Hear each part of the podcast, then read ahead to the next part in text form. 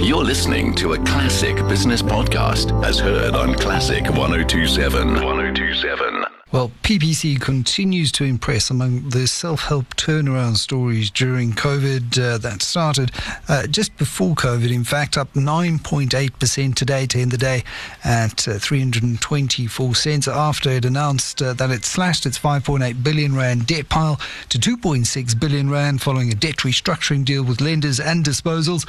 The group has been grappling with its operations in the DRC, in Zimbabwe, and Rwanda, and its agreement with lenders to restructure 2.5 billion of its debt for the PPC Barnet business in the DRC was the biggest contributor to the decrease. CEO Roland van Wijnen joins us now. Roland, well done. What does this agreement mean for PPC Barnet? Uh, Thanks, Michael. Now, this agreement is essential uh, for us to separate the South African balance sheet from the balance sheet of the international operations. And what it essentially means is that uh, as we implement this, our position will become a minority position. And through the uh, structure of the equity, we do not expect any economic benefits uh, going forward. But much more importantly, you know, there is no more liability um, coming out of this business either anymore. So we put a line underneath the economic consequences of the business in the DRC. And if you look generally at the market conditions, how has COVID impacted the supply and demand dynamics of the cement market across your various geographies? Well, it's been a bit of a roller coaster year, as you can imagine, um, particularly in um, in South Africa and in Zimbabwe, where we saw a very strong decline in the first quarter of our financial year uh, when we were all in hard lockdown, which was then compensated in the other quarters by a very strong growth. That was a huge roller coaster. Overall, um, our volumes are up in all our uh, jurisdictions. Um, and what we see in the first couple of months of this financial year is what we had expected a normalization of the retail demand um, and a slow but gradual pickup of the infrastructure projects in South Africa. So overall, I think that the supply demand that we will see this year is very similar to what we've seen over 2019 and 2020, mm. uh, but with much more stability, um, hopefully, than this roller coaster that we had last year. Absolutely, and of course, you know, second half better than first half. But if, if one assumes that this was due in part to pent up demand from the lockdown period, that would have smoothed across the entire year. So, are you expecting demand into the next financial to continue to increase at the rates that you saw in the second half?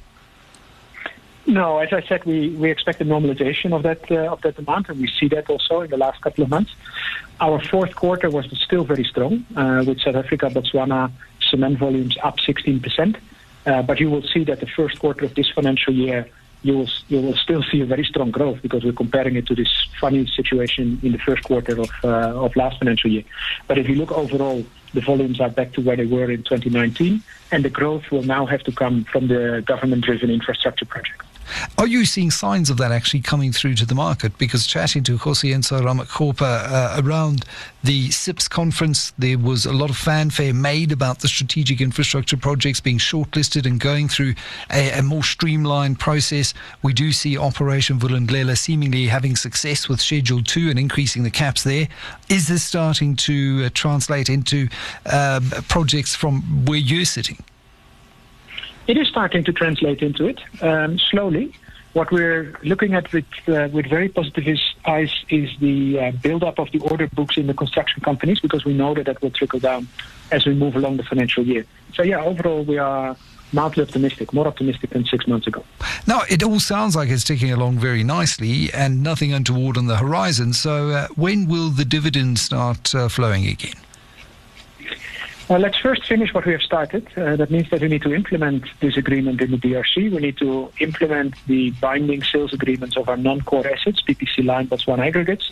Once we have done that, uh, we need to have a discussion with our South African lenders to agree on a capital structure that suits everybody, uh, hopefully without any need for a rights issue.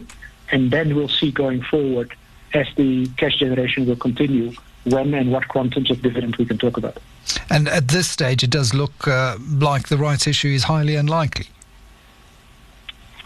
If you if you look at our debt at the moment, uh, it was a gross debt of uh, 1.9 billion. At the end of March, you deduct from that half a billion that will come out of the sale of the non-core assets, and you stand at about 1.4. Uh, a little bit of more degearing in the first six months. So yeah, you know, then I think you've got a healthy balance sheet without the need for a rights issue. But this is not something that uh, I can solely decide upon. That also depends on the positions of uh, of our lenders. Absolutely, but the market uh, is certainly uh, behind uh, that view that a rights issue is looking increasingly unlikely for PPC. Fantastic news uh, for shareholders. CEO Roland van Wijnen.